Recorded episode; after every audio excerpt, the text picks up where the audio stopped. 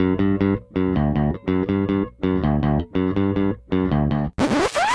there, this is Jay from Filmstrip dropping in to let you know you're about to hear a classic episode from our archives.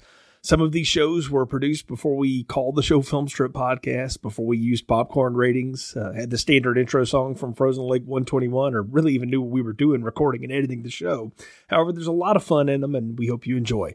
Just wanted to let you know in case you noticed the differences. Now, on to the show.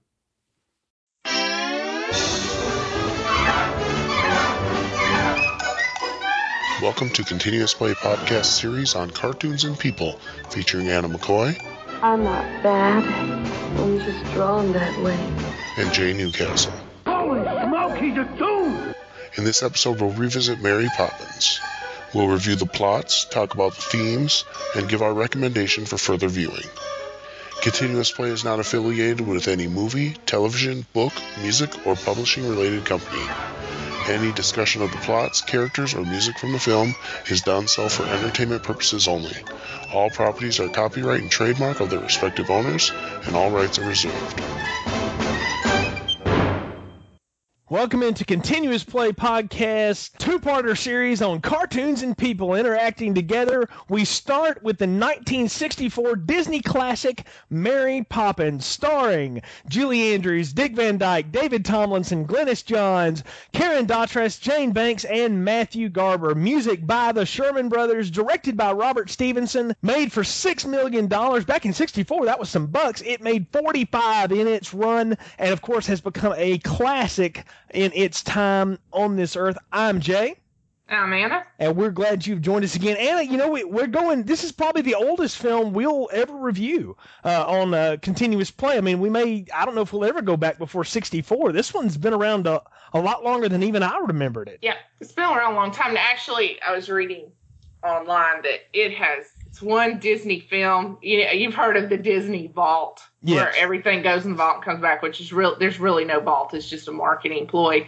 But this is has continuously been in VHS or DVD since like the 80s or something, which is saying a lot for Disney. It really is, you know, because they will pull stuff in and out on you. Disney, the, the mouse will pull back his wares and not let you have them for a while, and, and then Yeah. release the double special edition. You know, so Yeah. uh, And also, I am excited about this because I can do my Disney geekdom. Anna does have small children, so uh, but in addition to that, her and her husband are Disney fanatics, and so this this is right up your alley all the way. So I'll start with the a super spoiler plot here. So uh, here we go.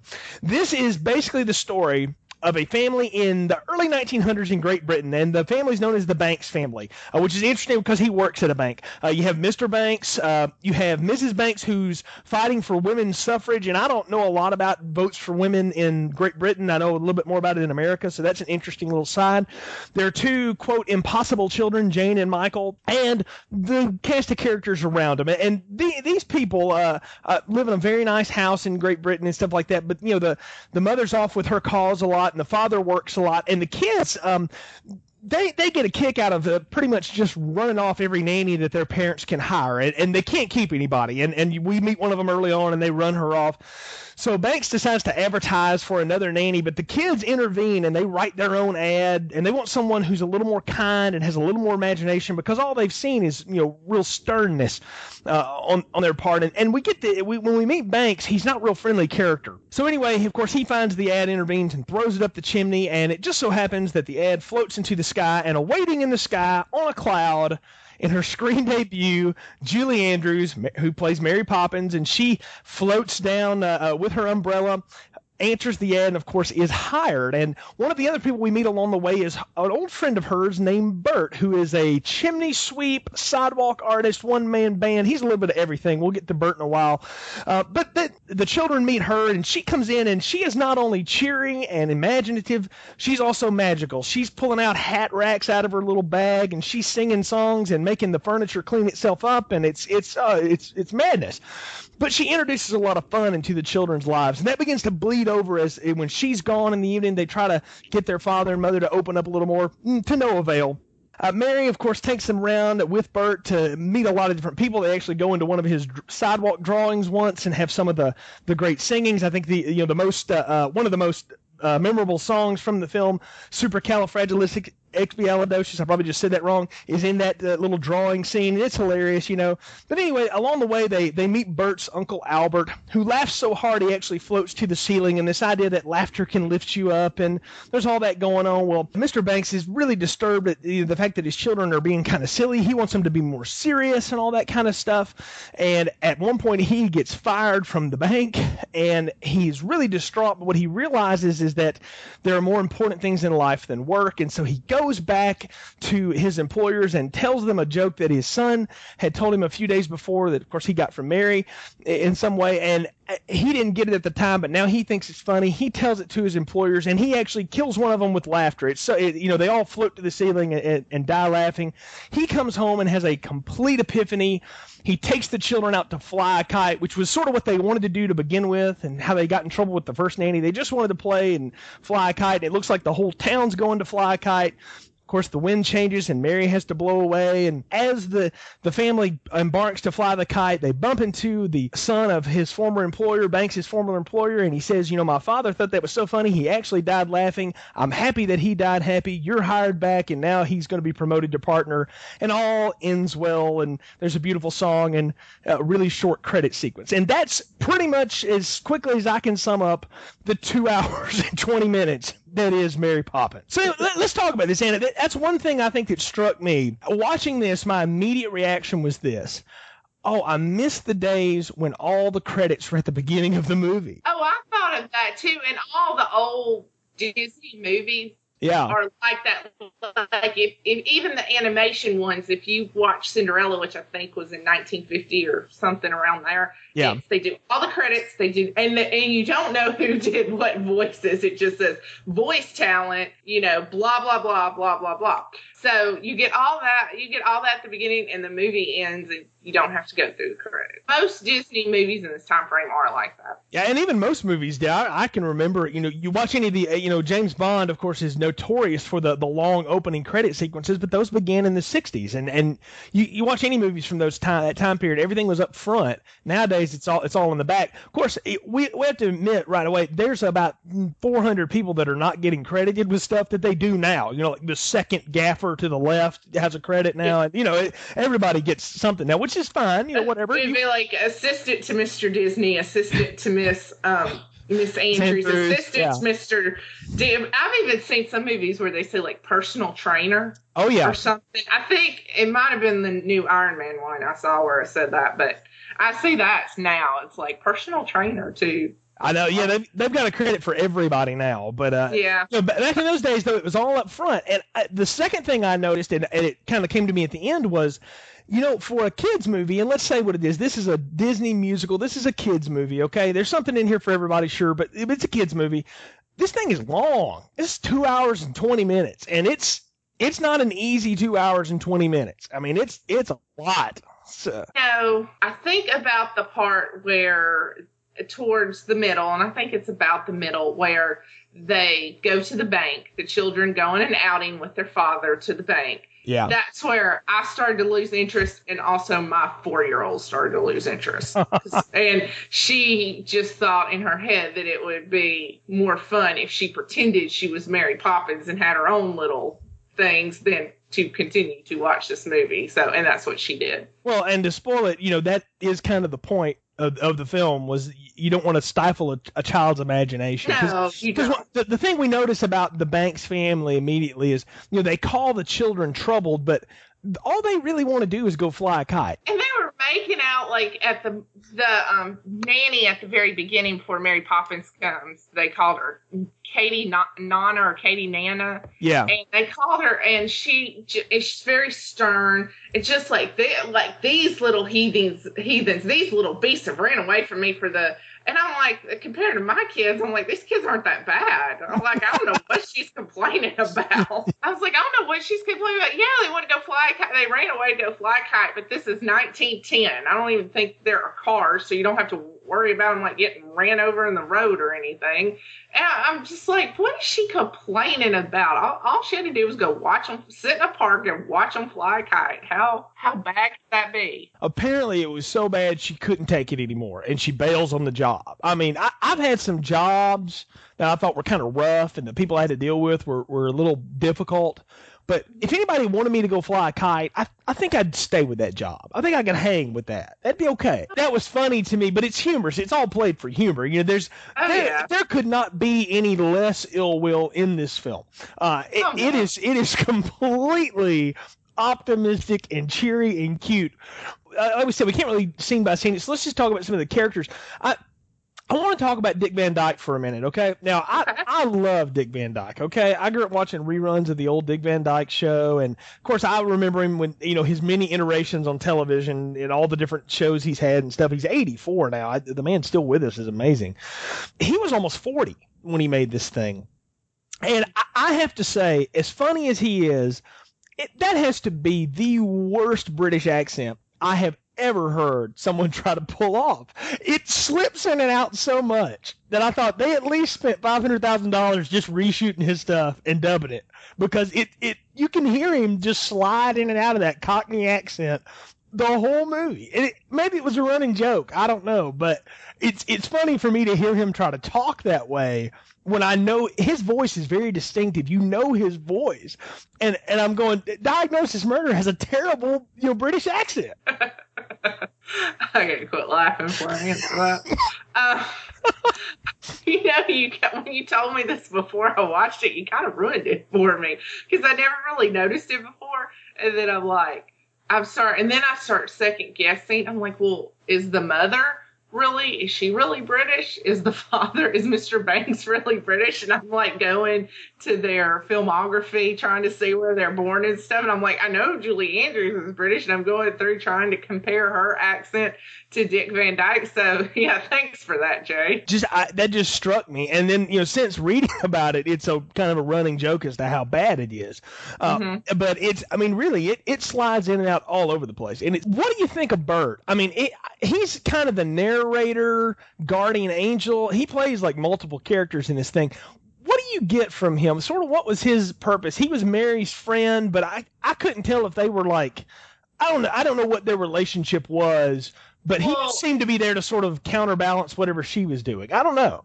Well, that's a good um, segue there because um, number one, they in the script, they I, I can't remember if it was I think Disney Walt Disney who he was personally involved in this. He wasn't just a producer, you know, signing the checks or something. He was personally involved in the story and the music and the casting and everything at this point in time. And this was actually made only um, three or four years before he died Yeah. and um, he wanted it to be that there was no semblance of romance between Bert and Mary. Okay. That they were really just platonic friends. So that's kind of kind of why the ambiguity for it.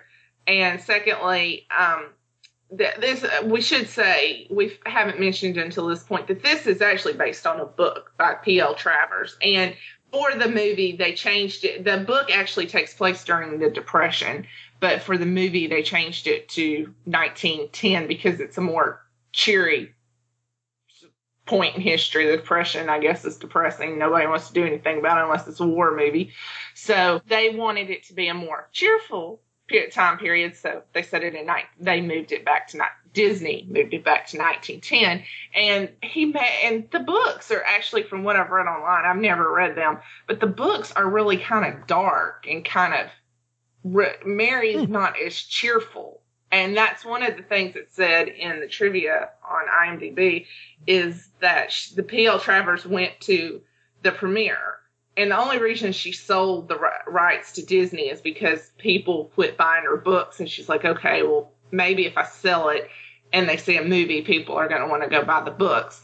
And also, I was listening to an interview with um, Richard Sherman, who wrote where he and his brother wrote all the songs for Mary Poppins, and he said that the books are there's no plot to the books; they're all their own little separate thing, and it's and Mary just kind of floats in when the family needs her and floats out when they don't, and floats in and floats out, and they kind of created this conflict when they were writing the songs because they didn't it was difficult for them just to write the songs with no plot or anything. So this is a book, and in the book, Bert is really a combination of all these different characters that are friends of Mary. Kind of, you can see that too. And I, I knew nothing about the books at all, so I'm glad you, you mentioned that.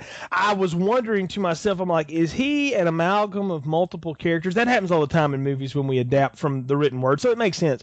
It's it comes off, and this has been made into a Broadway play, a musical, and, and you know it's been done all in every way in the world it can be done but the, his character breaks the fourth wall, talks to the audience the entire time.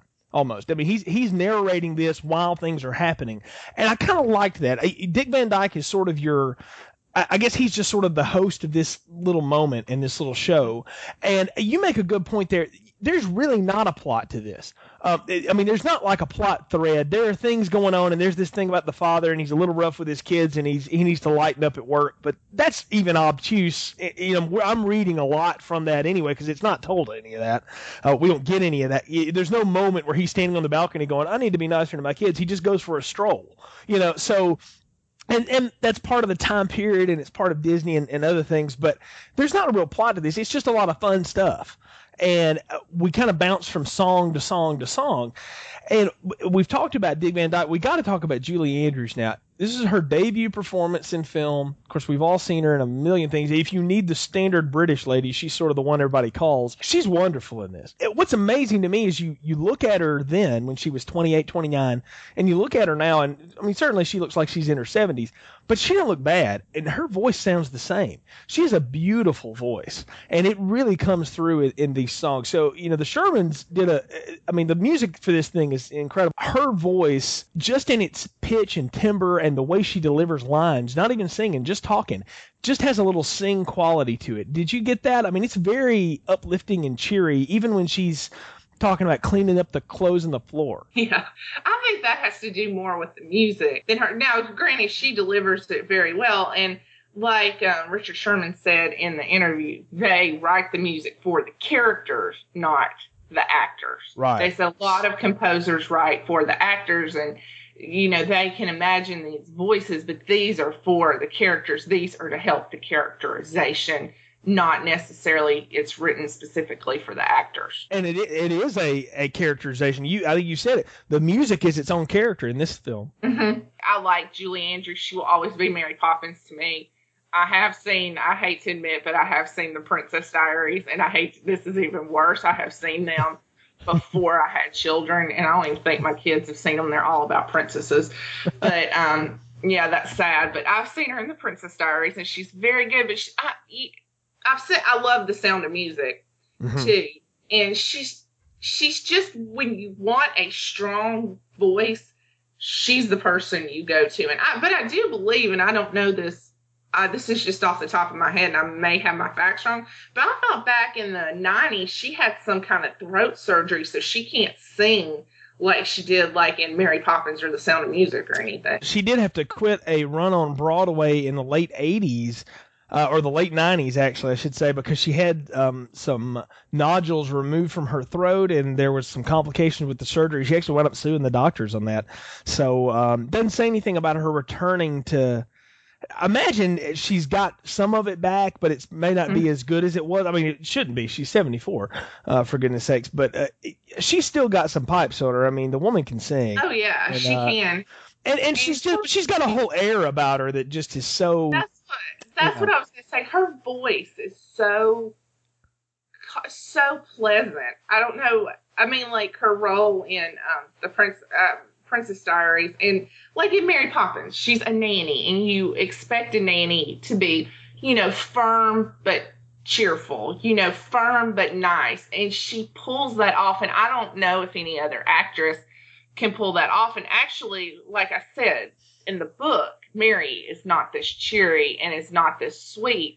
And at one point, Disney was looking at Bette Davis to oh. play Mary Poppins because Ooh. in the book she's this cold kind of militant person.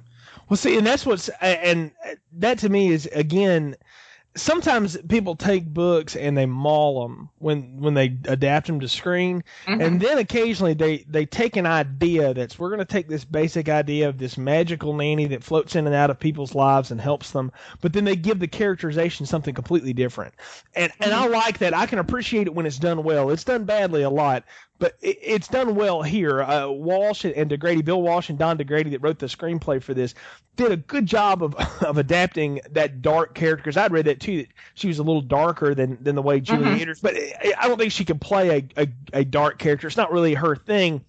She's very very light. But you know the thing is, and, and it gets lost in the fact that she is so fun and imaginative. Is the whole time she's pretty much taskmastering these kids around. I mean, they don't Oh, have yeah. they don't have a free second.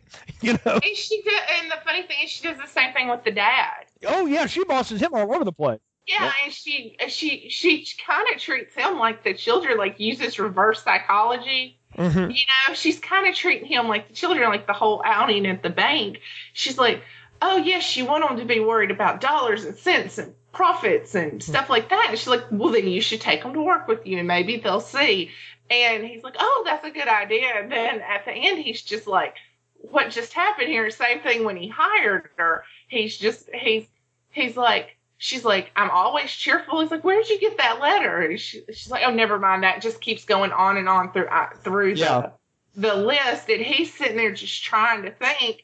Well, I know I tore it up. Where did it go? Why is it not here? And she's like, I will start right away. And she's like, let's discuss my wage. No, I'm gonna start right away. And he's like, okay, well, I guess I hired you. And she kind of does that with the dad. She kind of treats the dad like a child. She's the task.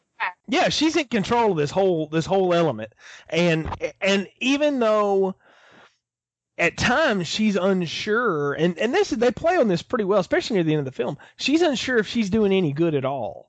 You know, she has a lot of questions about, am I really doing any good here? You know, that nobody seems to be getting it. Nobody's they're they're they're still not flying the kite. I don't know if that was the mission statement of, of the film. The children want to fly a kite, but And the kite represented the family coming together. At the beginning, it was broken, which meant the family was broken, and at the end, it was put to it was put back together, which meant the family was together. G- gold star to Anna. That was awesome. I had I did not get that at all. So that was great. So I may have lost that somewhere in the fifteenth musical number, but uh, it, but no, no, that's a that's a great point. I, Uh-huh. know, had never thought about that. That makes total sense. I, want to talk about the bottomless carpet bag for a minute, Oh, yeah? okay? Because this thing to me is the nowadays the modern version of that would be like when you're playing a video game and you have to pick up stuff along the way. You never seem to run out of room to hold anything. that I think for this character to work, she had to have something to go to that always seemed to have a fix it or an answer or the widget that would fit in the wall. You know, she she had to have something to go to, and that element to me was so neat because one, it's clearly it's a prop. I mean, every time she pulls something out of it, she's sitting on top of a box, you know, so it can, Mhm. it can work from the floor.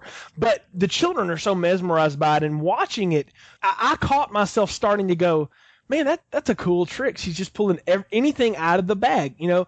And what's the thing about someone who's always on top of things, is always in charge? They can work from the hip. She's quick on her feet. She always has an mm-hmm. answer for something.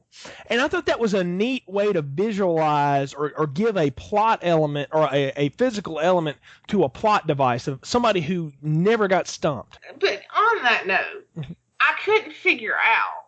Like she did all this, ma- like they hopped in the pictures, and then um, the friend of hers or uncle or cousin, I can't remember. I just know it's played by Ed Wynn, who's a staple in most Disney films. The laughter lifted them up and stuff like that, and then they hop in the pictures and and they clean up the room by snapping their fingers and I, I can't figure out if she's like using in the carpet bag. Is she using some kind of psychology with them and making the kids doing this, like making it a game? And this is how the film is showing us that they're making it a game, or is she really have some magic because she goes at the end of the day after they've been in the park and they hopped in the paintings that Bert did and they do the horse race and they sing supercalifragilistic expialidocious and the kids are like the kids are like, "Oh, we did it. We did this, and remember, Mary, you won the horse race." And she was like, "Me, a respectable person in a horse race? Well, I've never heard such nonsense." And it's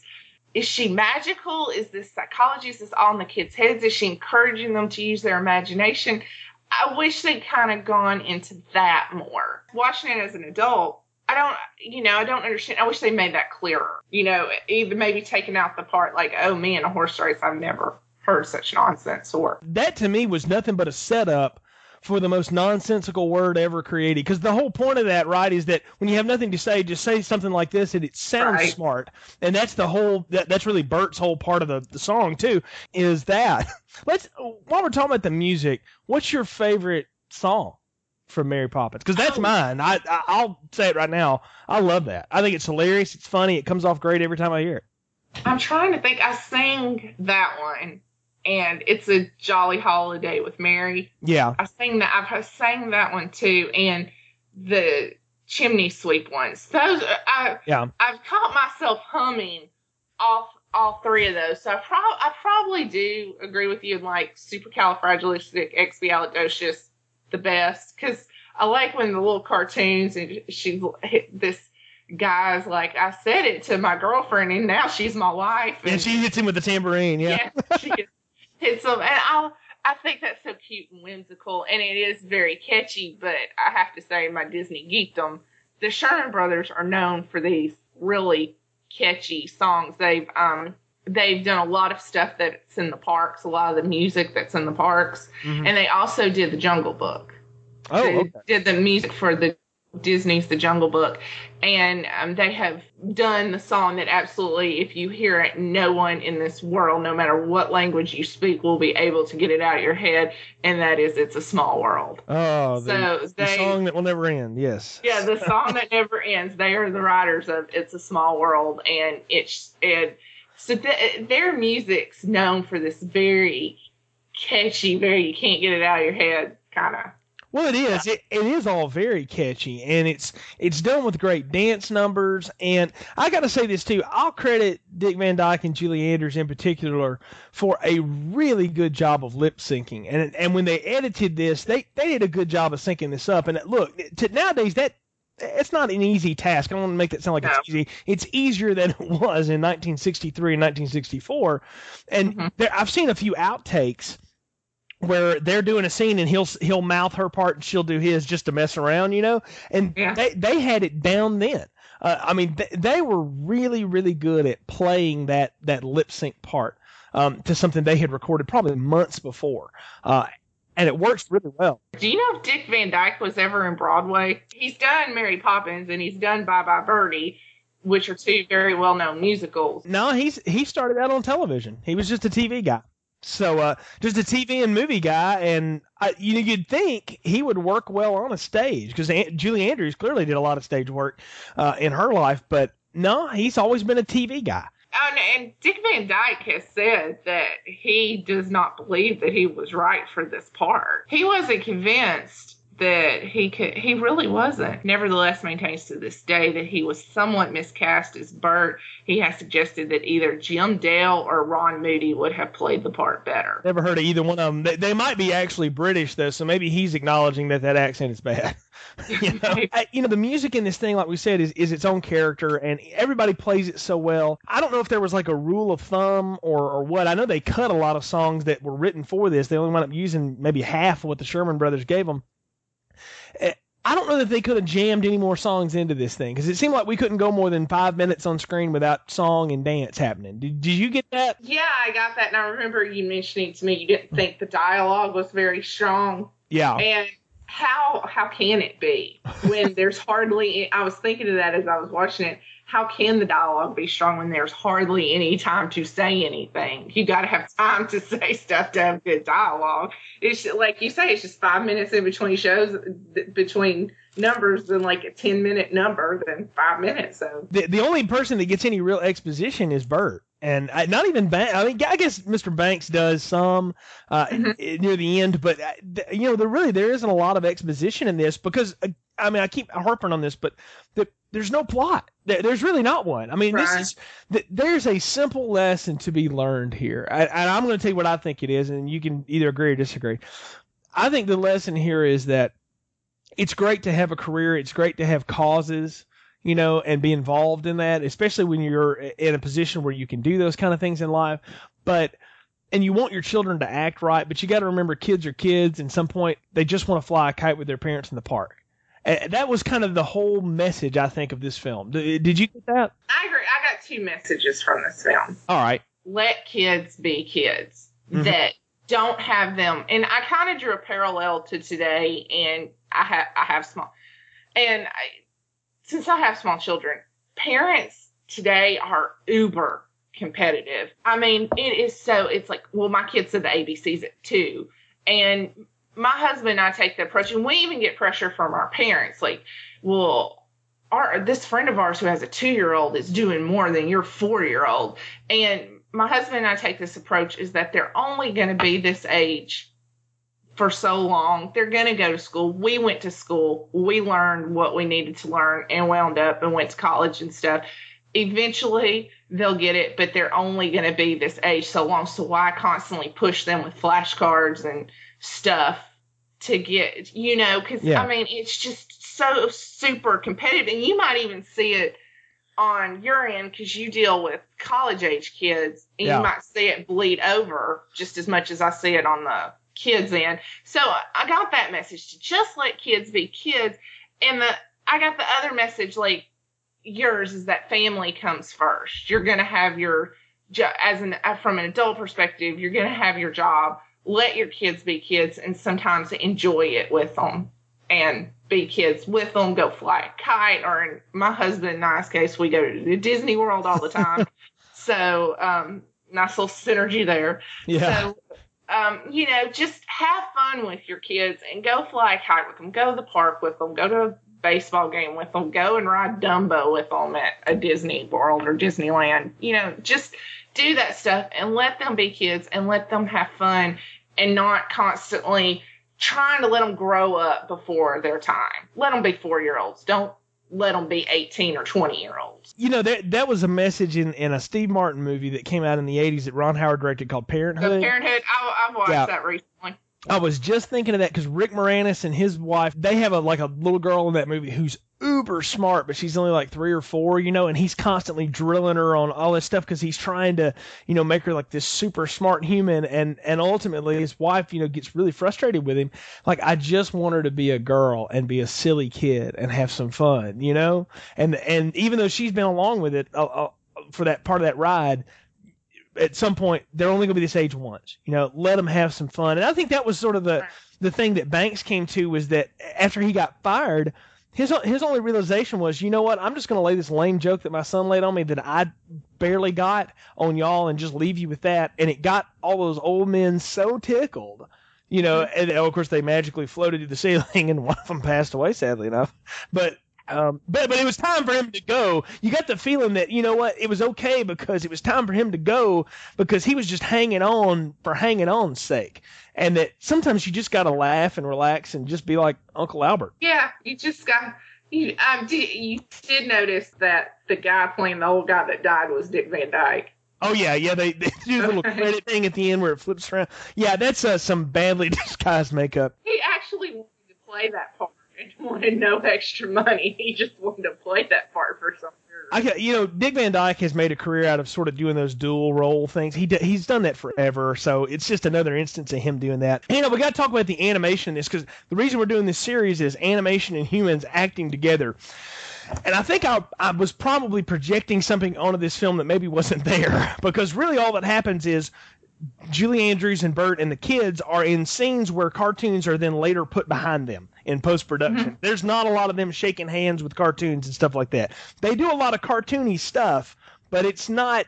There's not a lot of interaction. I didn't get a lot of interaction from it. Did you? No, and taking into consideration it's made 1964, True. but also taking into consideration, I mean, whether you're like me and a Disney geek or not, you can't argue that in the animation field, especially in this point in time, that Disney is the master. He, Disney is the stand is Disney animation is the standard of animation, and this isn't the first time. 1964 wasn't the first time that Disney had, had done live action with animation either. So take that for what you will for 1964 standards. I'd say it's pretty good. You know, and I'm going to say this: I, I think the animation holds up. I mean, it looks like an old Mhm. Walt Disney cartoon, but you know what? It looks like the one the still if they you know any of the traditional animation that's still done today. It it looks incredible, and and I think because you've already said it, part of that is they're the standard, so you are always comparing them to themselves. They are the standard. I'm. I mean, it's just good, and I think in Roger Rabbit, you'll see how 20 years the differences in technology because the people interact more and stuff with the animation than they did. The animation in Mary Poppins is basically like background. Yeah, it's know. it's And- just scenery. Yeah, Yeah, and then furthermore on this, the whole thing is shot indoors. They do the painting kind of like they did in Gone with the Wind, where they paint the sceneries on The- the yeah, the matte painting. Yeah, yeah, yeah. the, they do that. Everything was shot indoors. They never went outside for anything in this movie. And I wondered as I was watching this, especially towards the end at the bank sequence when he's taking them to the bank and stuff. I was wondering, I'm like, why does this look so fake? I know they could do better, but it. And then I read it's because none of it was shot outside. None of it was none of the like street scenes and the and I think the animation is better than the effects they try to do to make it look like they're outside. Well, I think it, I think it's it's another one of those things too. It harkens back to some of the older movies where everything is shot on a studio lot and on a set. You know, you get that some today, but your movies that excel, especially, you don't realize it's a set. This was at No. a time when you could go into a movie and go, "Eh, that's a set," and not care because it's almost like a play come to life on the screen. I mean, that's really what musicals are anyway. You know, it's just three dimensional plays on, on the screen. I- That's what I've always got from them, at least. So they're not three dimensional; they're two dimensional. But you you know what I mean. So But I think the animation sequence is better than kind of the sequences where the kids are roaming through the streets and they're on the chimneys and stuff like that. I think, like you said, the animation sequences hold up and Mhm. they're just as good today as they were in 1964 and they'll hold up for another 20 years. Yeah, it's definitely excellent. Well, Anna, we're at the point where we do our recommendation. You know, on on your further playing, people know our scale. It's on the website. What's your play recommendation for Mary Poppins? I want to say continuous play because it's it's such a classic movie. It's got a good message. It's cheerful. The music's catchy. But on the flip side, I, I, I would say at least an occasional play. Mhm. But if you like musicals, some people just absolutely don't like musicals. If you like musicals, continuous play. If you don't like musicals or don't have small children, then I'd say occasional play because this is a classic and it's got like didn't you say it had like five Academy Awards? Oh yeah, it's it's by It's far the most decorated thing we've reviewed. Thirteen nominations, five Academy Awards, including Best Actress for Julie Andrews. Julie Andrews is wonderful in it. I say it's probably better than Sound of Music, one of the best films she's ever done. Dick Van Dyke, despite his obnoxious British accent, he still gives a real solid performance. It's wonderful. So, uh, if you don't like musicals, occasional play, it's a classic. It's worth seeing. If you do like musicals, then continuous play. I'm going to give a two part recommendation on this too. I think if you like musicals and you have kids, this is a good continuous play. This is a fun movie. It's very safe. There's n- they go out of their way to not be offensive in this, so got nothing to worry about on that end. For adults or people that don't have kids, or even if you don't like musicals, this is an occasional play. You got to see this one, folks. It's a fun movie. It's and now it's long, no doubt. Okay, and at parts it's gonna drag a little bit, but you know what? It's a good thing to throw in on a good rainy afternoon. You got nothing else to do. It's a fun laugh.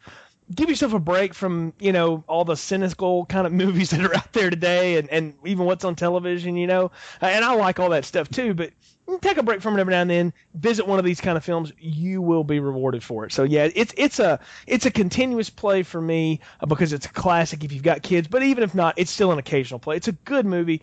Enjoy it, folks. Well, listen, folks. We hope you have enjoyed our review of Mary Poppins. This is the first in, uh, of two in a series that we're doing called Cartoons and People, uh, working together. In the second part of that, we've spoiled it a little bit earlier here. The 1988 film Who Framed Roger Rabbit. Tune in next time here on Continuous Play. Thank you for listening to our Cartoons and People retrospective episode of Mary Poppins. Please visit our website, continuousplaypodcast.com, for other series, and feel free to leave us a message on our forums or in iTunes.